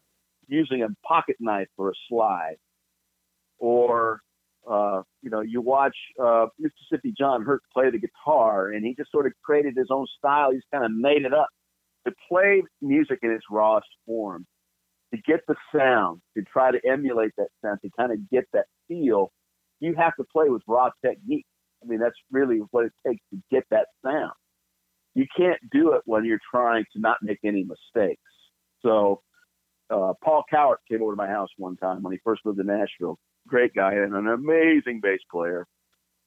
And I said, you know, I said, here's the thing, Paul. I said, you spent your entire life uh, not having any bad habits in your playing. And I said, that may hamper what you're trying to go for, which requires a little bit more raw technique. And I said, but your hands and your mind won't allow you to do it because you're you're so focused on playing correctly, uh, technique wise. I'm talking Yeah, about technique. yeah. yeah. And he goes, yeah, you I don't really ever think about that, but but that's you know that's what schooling will do to you. Is that there's you're going to teach you how to play in the proper techniques and all this kind of stuff to, to keep from uh, getting tendon. You know, it's, it's mo- mostly a safety thing than than anything else too for tendonitis and creating problems with your muscular muscular uh, buildups in your hands and that sort of thing. And you know, like imagine you're playing the key of B. I, I mean, I'll see one of these classical guys and he's in the correct position. His hand looks beautiful. It's like out of a Mel Bay book or something. And moving side to side, side to side, side to side. And I have so many times switched in the middle. I mean, I might I might be on my first finger back and forth. Then I I might midstream switch my ring finger just because my first finger's getting tired. And you don't see them guys do that. I mean, you know, that's not Well- Bach approved or the Simandl book or whatever, you know. it's very rarely that anybody in any other genre of music has to play as fast as we have to at times. Um, and hold a beat that's you're basically the foundation for everything. So uh, the same thing happens to me. You know, when I'm playing in B, sometimes I I use my uh, my middle finger to to make the notes, but I don't I don't hold it in that uh, whatever the the index to pinky position where you've got a Right. full uh, whole step there. Now, all those things I learned by watching other players. You know, I, when I, also when I was growing up uh, in Scottsdale, we had a great performing arts center, and I could buy tickets for seven dollars to go see the greatest jazz acts that ever were. And I went, I saw everybody. I saw Sonny Rollins, I saw Barney Kessel and Herb Ellis, and um, I saw Leon Red. I saw all these great, great blues and jazz musicians as a teenager. And I would just watch, you know, and I would just say, okay, well, this looks like what they were doing, you know, and just sort of copy some of those positions and stuff. And I would just go back and forth, like you say. I'm a sort of a hybrid of a educated and uneducated Yeah. Yeah. player. But most of it is for, you know, you switch for uh, either the tempo or the speed or or or uh, or the sound, you know, just to get a certain sound. And so, um, uh, you know, I just kind of adapted to the bass more than anything. I never took any formal lessons at all, Yeah. Yeah. and um, you know, just sort of emulated what I saw and what I heard, and tried to create that. You know, Well, I'll tell you what. This is just my opinion, and it's I'm, I know it's shared by thousands and thousands. You get a great sound out of the thing. I'm curious what what I know. You know, the McCoury band was always. Um, I- think the perception was that it was kind of a one mic deal, although it was generally a couple of mics. What wa- what is your like? Nor like if you get called for a gig, maybe not even that one. What what is the what all kind of gear do you haul around? Do you have a mic on that Well- thing, a pickup? Do you tote an amp around? What all kind of Uh, stuff do you tote around with you? when I first started with Del, uh, we were on separate microphones, and a guy that worked on my bass here in Nashville named George Chestnut, he made me a clamp that goes on the side of my bass that holds a microphone right on the F hole, Yeah, on the treble side. and uh, yeah, on the treble side, yeah. And uh, so I used that for a long time, and that was the secret to my sound because I just used a microphone uh, with Del. We, I never used an amp, and uh, and never plugged in or anything. So, but that microphone, because if you put a microphone down in the tailpiece, especially like a SM58, Yep. which is a very directional microphone, you have to speak directly into it. Doesn't it falls away from the side if you get away from it? It's very focused. But that is the standard method. You take a towel or a piece of It- foam, shove that 58 is the standard the method, tailpiece. but but if if you were to point that microphone at the bass rather than stick it stay, standing straight up in the tailpiece, yeah. you're going to increase your volume double. You know, if you put it in front of the sound hole, which is actually where the air comes out of the bass rather than the top of the bass, there's no sound coming off the top. It all comes out of the F holes. It's the top that that makes the tone of it. You know, of course, those are all parts of the tone, but the sound of it actually, where the air is actually moving, is coming out of the F hole. And so for years, I just pointed that microphone right at the F hole, and people would say, "God, I can't believe the sound you get out of that bass." And I'm like, "Well, you just have to have the microphone pointed in the right spot, you know." Yeah, it's a giant air pump, you know. And the sound guy doesn't have any trouble finding it. You know, he just has to either turn it up or turn it down. There's not really any, you know, when, when you have a microphone going straight up, especially a dynamic mic, a lot of times you have to turn it up so loud that if you just lean over a certain way, you're going to get feedback. You know, Yeah. it's going to cause a feedback problem, and you don't get that fat uh, bass sound, which I like. I like a fatter, uh, um, you know, type sound. And uh, so then we went to one microphone. We thought we'd seen Doyle Lawson do one microphone, and Del just thought that was the greatest thing ever because he hated monitors. And uh, I'll tell you a funny story. we recording with Bill VornDick one time. Bill VornDick used to run sound back in the early 70s at a lot of the festivals uh, on the East Coast. And he said, I was the first one to put monitors on the stage in Bluegrass. And Bill said, Oh, so you're the son of a.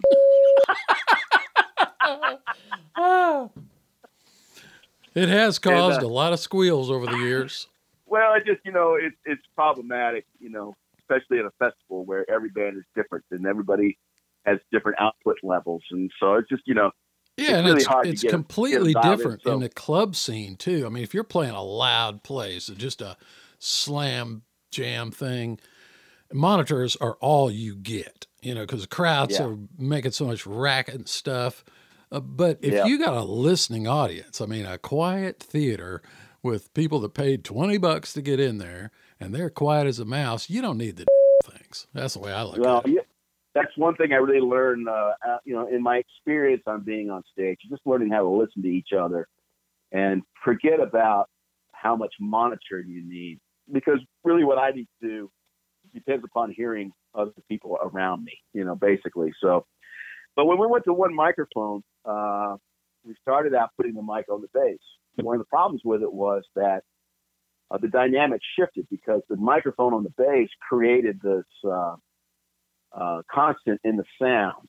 And what I mean was that the bass, no matter where I moved, it was the same. It didn't have that same sort of dynamic that everybody else had moving in and out of the microphone. Right, right. So, you know, when you play on one microphone, we we learned how to walk into the microphone and you exit to the right in a circular formation so that when you come into solo, it's getting your pickup notes and that sort of thing. And me and Del would always be off to the left side. And uh but what I found was it sounded better without a microphone on the bass because I was getting too much slapback. We weren't using any monitors and we didn't have any ear monitors at that time to speak of. So we never that, would have been helpful. But uh, so when the bass is just constant and you're hearing it milliseconds later coming back because it's stronger than anything else in the microphone, it tends to make you feel like you're dragging on stage, Yeah. or at least everybody else thinks you're dragging, and it creates a timing problem. You're you're standing right next to them and playing them, but the way that they hear it. Yeah. Because it's over the PA system, is that it's it's it's, it's it sounds late, it doesn't Yeah, sound and- right. and you're getting so much bass off the back of the house and That's what I'm not so much about. of the rest yeah it's just Yeah, but that's what I'm talking about. Yeah. So I just took the microphone off, and I'm and we just started playing around the one mic, and I didn't use a microphone for years. Uh, yeah we eventually went to two microphones so that we could get more of the the the backup and that sort of thing. And the split breaks weren't such a dance in front of the one microphone, and that worked out good. And now I think they're up to about five or six mics, and they plug the bass in uh, with a you know they have a pretty heavy bass sound now uh, with a direct pickup on the bass, and uh, and that's you know part of it is just playing on those bigger stages and having a bigger sound. It's just, the, the one on two microphones, it has its limitations. And you can do it on any size stage. It's just that you're going to sound a lot smaller than a lot of other people yeah if uh, if you sort of stick to that and don't augment it a little bit. I mean, in this modern era, everybody plugs in now, and to me, unfortunately, bluegrass has lost a lot of its tone because everybody wants to play through piezo pickup, and because you have to have volume. And as my buddy David Ferguson says, you want tone or volume. You can't have both. And it's you know the tones of the instruments has really changed, and that's why nobody longs to have one of these great pre-war instruments like they used to, because you're going to put a pickup in it anyway to get Right. the volume that you need. everything sounds like rubber bands no matter what yeah So- So getting back to your question, nowadays I carry everything. I still have a that little mic clamp. I've had it for 30 years. I've lost it like three times and always got it back. And um, I have that with a microphone that's a kick drum microphone, and I point that Yep. right at the F hole. Um, I've had a couple of different amps. Uh, I, I, I had a big old Ampeg B18 tube amplifier from the 60s, which was just a killer amplifier, but it weighs about 150 pounds. right And uh, so I sold that to a guy that uh, that uh, lost a bunch of gear in the flood down here in uh, in Nashville a couple of years back, and he had a bunch of insurance money, and he was trying to replace all of his gear. And uh, I got top dollar for it. I think I paid three hundred bucks for it, and I, I sold it for about fifteen or sixteen hundred dollars. Um, but uh, uh, currently, I'm using a, uh Fender Rumble 500. It's a Hmm. just a little Fender amplifier, bass amp, and it's got two 10 inch speakers in it, which I like. I've tried the bigger speaker, like a single 15 or whatever, but to me, they're too woofy. They're too bottom heavy for an upright bass. They don't have any enough clarity for it. And um, Fender gave JT Gray one down at Station Inn for doing a photo shoot down there. And I started playing on it down there, and I loved it. And I was just like, man, I got to get one of these. So I called over to Fender. They have a they have a rep here in Nashville, and uh, and um, they got me a bass amp, and that's that's what tote around with me now. So I'm ready for anything. I've got the microphone, I've got the amp, and the, and that amp actually has a great DI on it. Yeah, that's what I was going to ask it, you. Put it right, Yeah. in, right in the PA system. I've you know I've spent lit, literally thousands of dollars on DIs and tuners and all kinds of crap and pickups. I'm still not satisfied. I'm, I'm still searching, you know. Yeah. But uh, you can spend as much as you want. And it comes, you know, these, you're still not going to beat the sound of a microphone, as far as I'm concerned. And if uh, if if you want the great gauge of what a great microphone on the bass sounds like, get an album called Oscar Peterson Plays Requests or We Play Requests Mm. and that's Ed Big Ed Thigpen and uh, and um, and Ray uh, Ray Brown on bass and Oh, Oscar God. Peterson. And the bass on that album just it, it's live. I mean, it just sounds. It's just you'll never get that sound with a pickup. I'm Yeah. sorry. Yeah. Of course, he's probably got a million dollar bass too, but that helps. Of course, Ray Brown's also the greatest hands that ever were laid on the bass. But there's a great YouTube uh, video of Ray Brown teaching a master class, and the very beginning of it, I mean, he just starts playing, just walking the bass, and he goes, "You hear what I'm doing here? Boom, boom, boom, boom, boom, boom, boom." He goes, "If you can do this with timing and tone." All you have to do is this. No fancy nothing. He's just the whole time he's walking the bass talking. Gong, gong, gong, gong. He goes, You'll work the rest of your life. He goes, I've worked with them all, all the singers. He starts Ella Fitzgerald, Sarah Vaughan. He starts listing all the singers. Frank Sinatra. He goes, You'll work with all of them. He lists all the horn players that he's with. It's all while he's playing the bass. He goes, You don't need to know anything about the, you know, crazy or anything like this. You just need to provide a solid foundation for people to play and sing. He says, and you'll work the rest of your life. And Yeah. That's what, and that's what I've key. That's that's really what I've tried to key in on more than anything. I'm I'm not as good. Uh, you know, um, I work with Rob Ickes and Trey Hensley, and, and their music is a pretty broad spectrum. You know, it's actually very challenging for me in a lot of ways because I don't. I'm not, I'm not a studious jazz player or anything like that. Those guys play all kinds of stuff, and I just Yeah. kind of make up something that I think will fit. And uh, uh, and there's a song that they do. It's just basically two chords, you know, but they just they just riff over the whole thing. It's kind of a, a jam thing, and I was just like, I said, I'm sorry, but I just don't do as well with concepts as I do with melodies, you know, or or songs, Yeah. you know yeah. That's a bluegrass uh, way. and that's just that's that's my, my probably my biggest downfall or my strength, however you want to look at it. You know, one of the things I learned in this business is don't worry about what you're not good at because there's somebody else that can do it a hell of a lot better than you, even if you're halfway trying. So figure out what you do well, what your strengths are, and really key in on those and promote yourself in that way, and and you'll get work doing those things. You know. Yeah, that is Um, that is smart advice. I mean, that's kind of like the the advice your old man will give you. You know, that kind of thing. Hey, Well, I- you can you can sit around and learn this stuff, and you know, I, I just don't have time. You know, I, I work a lot, and um, I've got a 16 year old son. I try to spend time with him. I'm working on my house, and you know, I just do different things. And I, I'm I'm not a you know I've been playing for so long that just uh, I can't become a new player. I'm not going to go back to school or anything. There's always things to learn. Most of what I do is learn new material for a gig or whatever, or a recording session right. um, I, I love to record because um, and a lot of, a lot of times you, you're just you have this free will to uh, you know apply yourself to a to a melody and, and make something happen with it that is you know in, uh, copacetic with the other musicians that are there and that's I love that part of it. Well, that Very creative. Yeah, that is the the cool thing about playing the bass is you you get the opportunity to not be up front. I mean, your job is completely different than say a mandolin player. Your job is just to stand back there and make everybody sound as good as you can, and it's there's not a spotlight on you. you got to give everybody a solid foundation to do what they do. You know. Yeah, and uh, it's it's not for everybody. You know, it's, it's a calling. You know, it's much like uh, being a catcher on a baseball team. You know, you, yeah.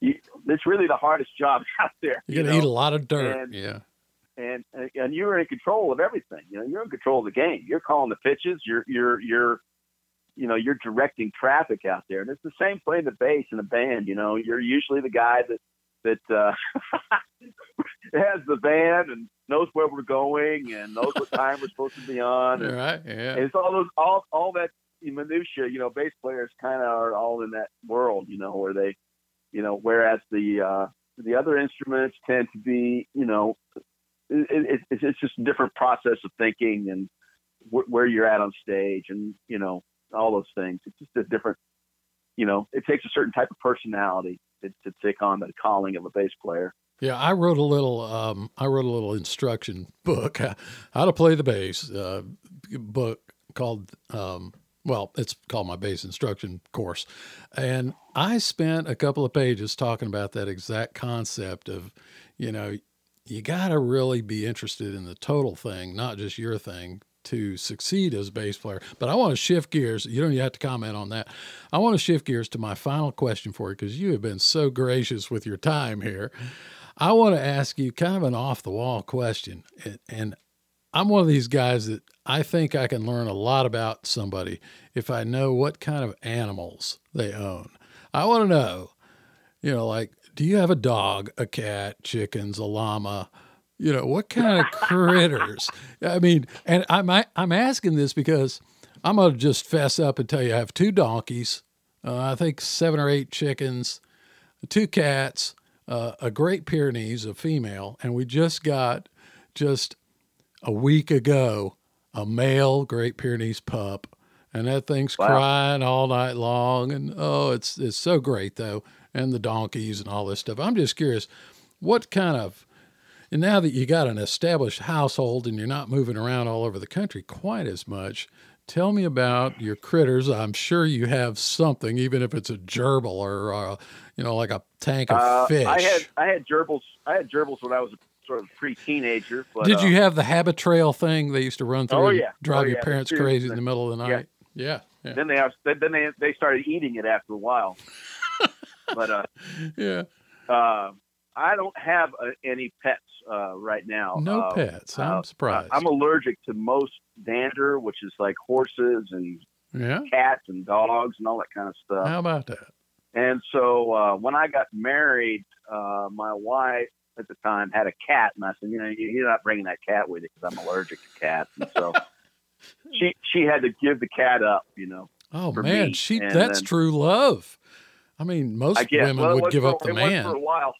It was for a while. Um, and then uh, about uh, well, I've been we've been divorced about four years now. We're still very good friends, and All because of there, the cat, I'm sure. just over there last night having steak with him. But uh, uh, my son and she and my son got a dog about I don't know two three years ago, and it's a it's a Labrador. Uh, it looks like a Labrador, maybe a little bit of a pit bull mix. Huh. All and right. uh, right. anyway, this dog absolutely loves me. And he, when I go over there, he is at the door, ready to go and fetch with me. I'll, he'll, you know, I, yeah, that's that he- lab coming out. he'll fetch for me for hours if I let him. And uh, and so when I open the car door, he jumps right in. He's ready to go anywhere with me. so he's kind of like he's Uh, like one of those, you know, what I say about grandchildren. You know, I like him, and then I get to give him back. Kind of thing. yeah, well, that's And, uh, that so- sounds like the perfect pet. You know, bye, So- dog. I love Tommy. You know, Tommy loves me. We were watching a movie last night, and this dog was just, you know, he wanted he wouldn't snuggle with anybody but me. Uh, and uh, I don't know what it is about me and this dog, but he's just crazy about me. And and uh, so that's my dog fix as I go over there, and I don't have to have the allergic reaction too much because I just don't I don't have to live in the same uh, house with him. But uh, right, right. but I, I you know he's he's a great dog and uh even my ex said she said well he's your dog too i go no he's not but yeah you Oh, know for all intents and purposes he, he acts like it so Well, it's hard to have pets when you're touring and stuff like that. I, I do remember the uh, front porch string band back in the '80s. Claire and Larry and uh, the whoever was playing with them at the time would ride around. They had this weird little, like little mongoose critter or something. I forget what it was called. It wasn't a mongoose, but some kind of weird animal that traveled with them back then. And it was the center of attention at their record table. This crazy little ferret or something. I don't know what it was, but it is like jimmy to- martin's like Jimmy Martin's raccoon that he used to have on a leash. I didn't know about that. Oh my God. Well, you know, I told you in the run up to this interview that I think it would be great if you started your own podcast, and I suggested that you should call it Jimmy Martin's Couch. Uh, and I, you got so many stories. Uh, you know, if you ever take a notion of, you know, doing your own podcast, I, I highly encourage it. I've, I've people have uh, asked me about that from time to time. I've had a couple people mention it to me. But, well, uh, I'm not you know, asking. I- I'm demanding. I think it's it's time. You got a ton of stories, and you you, you know a lot of I- folks. you, know, you know. I'm very fortunate. I got to Nashville at a time when, um, as Eddie Eddie Stubbs once described it, the beginning of the end of the golden age of country music. Yeah. and that includes bluegrass. And that includes bluegrass. You know, I got here in 1989, and you know, the first time I ever went to the Grand Ole Opry, Minnie Pearl and Roy Acuff were opened the show. They were still working together since 1939. They'd been there for Yeah. 50 years. You know, and I got to see that, and and uh, I got to play with Bill Monroe, and I, I, I actually played Bill Monroe's last road show that he ever did on the road. Yeah, you and, spilled um, coffee on his hat. I heard. Yeah, I spilled a little coffee on his hat, um, and uh, you know, I just got to be around all these guys. Uh, worked with Jesse McReynolds after I left Del. I played some shows with him, and just you know, when you get around these guys uh, like that that came from that era of survival, you know, they they they they, couldn't give it up because they had to survive. You know, they did what they had to do to survive. And um, you know, I was just recently over at Sonny Osborne's house uh, around, around his birthday. Spent four hours at his kitchen table with uh, Ronnie and Rob and Larry Stephenson, and we all just told stories, and it was just an amazing afternoon. And you realize this guy, you know, he's just like us. He started when he was 14 years old with Bill Monroe, and was just you know he done it, did it his entire life, you know, and and uh, Do you and- read? Do you yeah. read his column on Bluegrass Today? His oh yeah, Ask oh yeah, isn't that great? It's wonderful. He's mentioned me actually the last couple of weeks. He's mentioned me a few times. Yeah.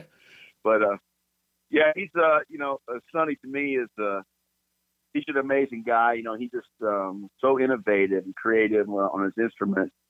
And as a vocalist, I think he's probably one of the greatest harmony singers that ever ever was.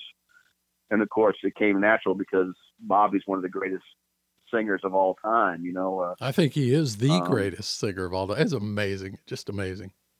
Well, you know, the first time I ever played on the Grand Ole Opry was with the Osborne brothers, and uh, and uh, they- you know, I'll tell you a funny story. You know, so Sonny, he reveres, they revere the Grand Ole Opry. It made their it made their career basically, you know, and um, they um, they if you're playing for the first time on the Grand Ole Opry, they want to make sure you're as nervous as you can possibly be and uncomfortable, just like they were. And uh, so the first show went pretty good. Uh, we got through it and whatever, you know, one one song or whatever. So then there's this long lag between the first show and the second show. Back then they did two shows on Friday night and two shows on Saturday night, and uh, which is a pretty good paycheck even for a side guy if you get uh, four slots in a weekend. You know, Yeah. that that's why a lot of those jobs for those Opry bands were um, they didn't they didn't change very often because uh, be- between working and playing the Opry, it was basically a full time job. You know, Yeah, got to pay the uh, rent. unlike unlike somebody in a bluegrass band who doesn't have any work for three weekends, the next three weekends, those guys would always play the Opry if they were if they were home. You know, and uh, so you'd be getting a paycheck one way or another. But anyway, the second show comes along, and so we're warming up in the dressing room, and and uh, and they're just playing tune after tune, you know, uh, one song after another, and and uh, all of a sudden over the intercom here, Osborne Brothers to the stage, please. Osborne Brothers to the stage, and uh, so they start to go out the door towards the stage. And I said, "What, what, what are they going to do?" And, and uh, Terry Eldredge said, uh, "He said, what are we going to do?" Chase goes, ah, "I guess we'll just do that nine pound hammer, which was the last thing we had played." And uh, he, he so he says, uh, nine pound hammer. And then he looks at me and he goes, You know the solo on that, right, dude? and I said, What? He goes, Yeah, it's got a bass solo. He said, You'll know when it comes up. And I said, Oh, great. And of course, it's in B, which is, uh, oh, you know, God. next to C sharp is the worst key to have to have a solo in because it's just, you know, there's hardly any open notes that you can play. And so Oh. anyway, we get out there on stage, and back then they had the full uh, Opry staff band backing them. They had Leon Rhodes on electric guitar and how uh, uh, uh, steel player, um, oh shit, I can't remember his name. Uh, and then uh, you know they had the full full Opry treatment behind them.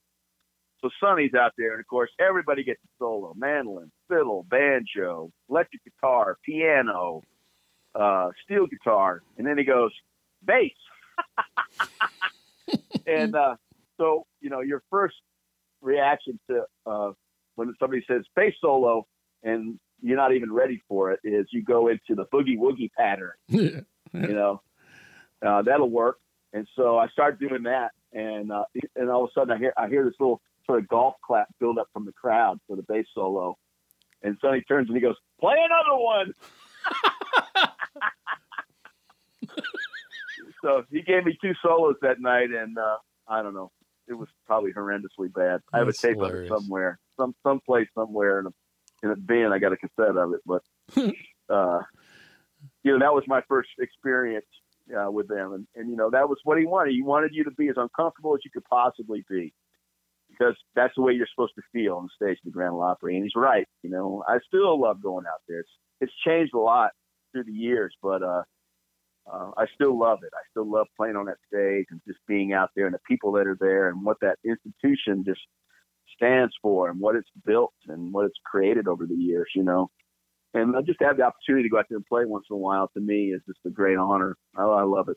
Well, I can tell you, uh, all of us out here in the bluegrass world are extremely jealous of you and the opportunities you've carved out. And, and I got to tell you, just for the listeners and for myself, thanks for doing this because we've been talking for an hour and 45 minutes. This goes down in history as the longest Grass Talk Radio podcast ever. And, and I, I'm concerned. uh, I mean, I would like to go on for about four or five hours, but I don't know how much disk space I have on my recorder. So we may have to pull it here. But I just Well, want to tell you it. We can thanks. do it. We can do a, a part two down the line sometime. Well, I think we should. I, I think that would be a blast because I know we haven't even we haven't barely scratched the surface. But is there anything at all you want to plug or get a website or anything at all Well- before we we do yank the the cord out of the wall? the latest thing that I've done that's out now is I made a record with this guy named Sturgill Simpson, and uh, Oh yeah, some of us in bluegrass may be familiar with him, but mostly he's known as kind of, uh, you know, it's hard to describe what he is. He's, for lack of better terminology, uh, alt country. Uh, he's a country songwriter and singer, but he kind of carved his own path. And he's really a creative, very creative individual and creative artist. he's super like super like into the singing. I mean, he is like just like 180 percent into like how he sings. It's just it's interesting to watch. He's just like Yeah, he's incredible. really And, uh, intense. and uh, this the last record that he made was this uh, just this crazy hard rock album that's mostly keyboard driven. And he teamed up with these guys from Japan, and they made a full anime movie about it. You know, which is like a, Oh uh, modern uh, animation, uh, you know, Japanese animation. Yeah. And then uh, he, he he got out of his record deal. He had this incredible record deal where he could do whatever he want as an artist, you know. And he made uh, two or three records, uh, all very different. But he won a Grammy for the best country album one year, and he didn't even get invited to the CMA Awards. And so I don't know if you remember this, but he he outside the CMA Awards, he was busking on the sidewalk with Oh, his man. guitar case open, and he had his Grammy sitting in the case.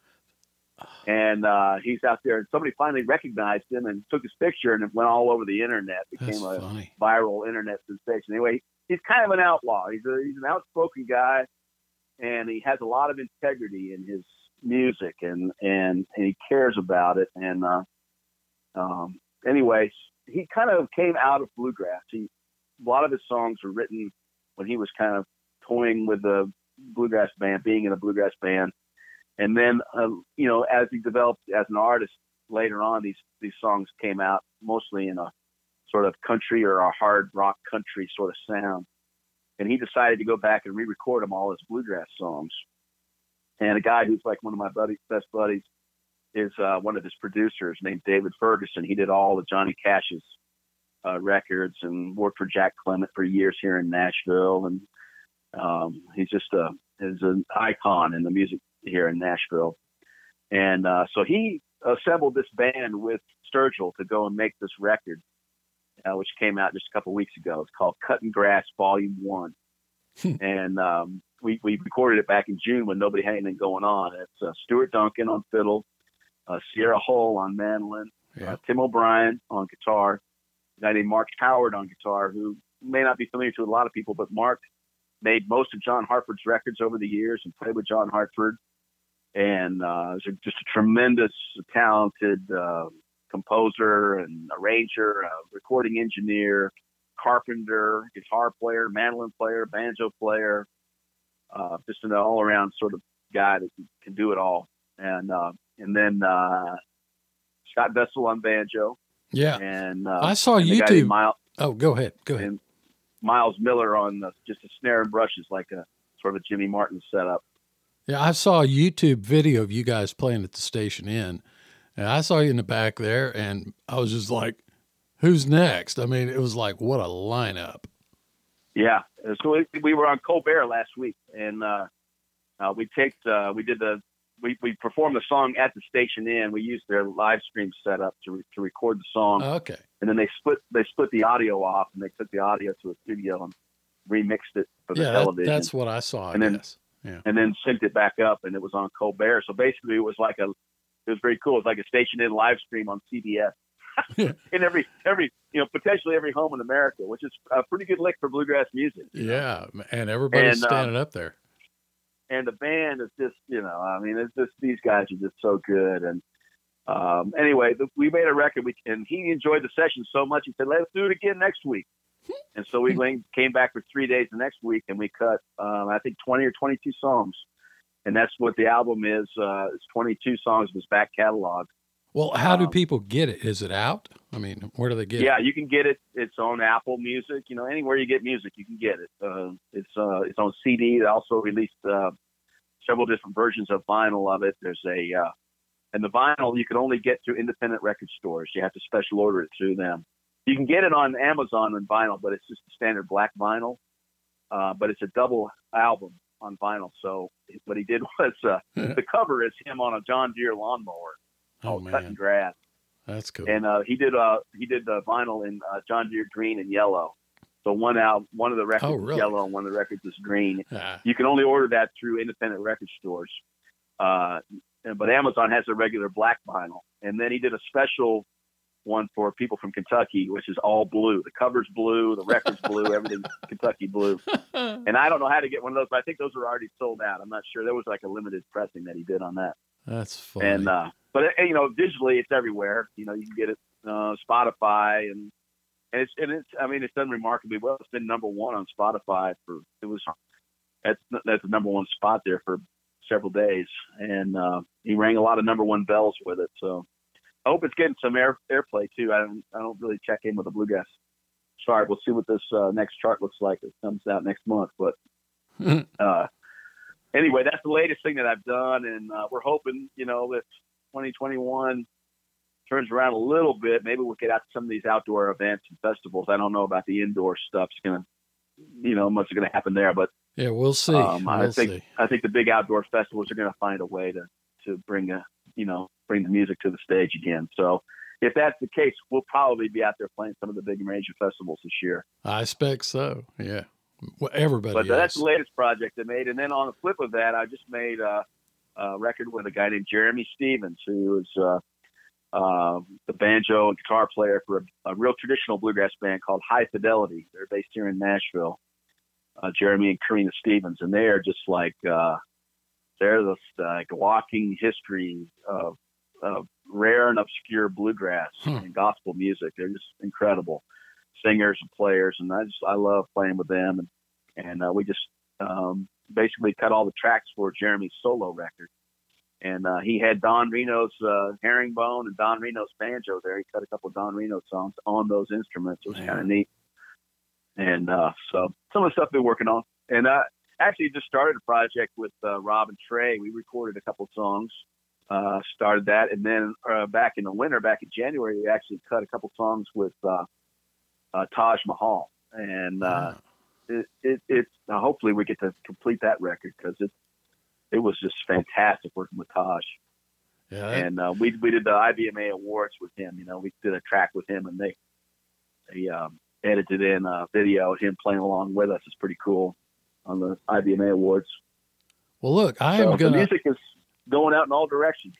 Yeah, I mean, clearly, I mean, you're you're into so many things. I understand why you don't have any pets right now, uh, but I just want to tell you thank you. Uh, we have set a new record as far as time goes, and I am going to hold you to that. I'm going to call you in the spring or early spring and just Okay. kind of see what's cooking, and we'll we'll get some more of these stories in. I, I seriously thank you for on behalf of the listeners of Grass Talk Radio. Thank you for all your time, and I Well, I hate to wind this you, uh, up because I mean really, I feel like we could go another two hours, but I'm not so sure the recorder will hold it. So, anyway, thanks a bunch, Yeah. Mike. I mean, really. Well, I appreciate the opportunity, you know, and I, I and the invitation. You know, I don't uh, I don't have anything to promote. You know, I'm not a I don't have any instructional material. I don't have any books, records, or anything like that. But the, every time I do something like this, I'm like, gosh, I need to have some way Yeah, you need product. you know, uh, At least a know, shirt you know, the Mike Bub fan monetizing this somehow or another.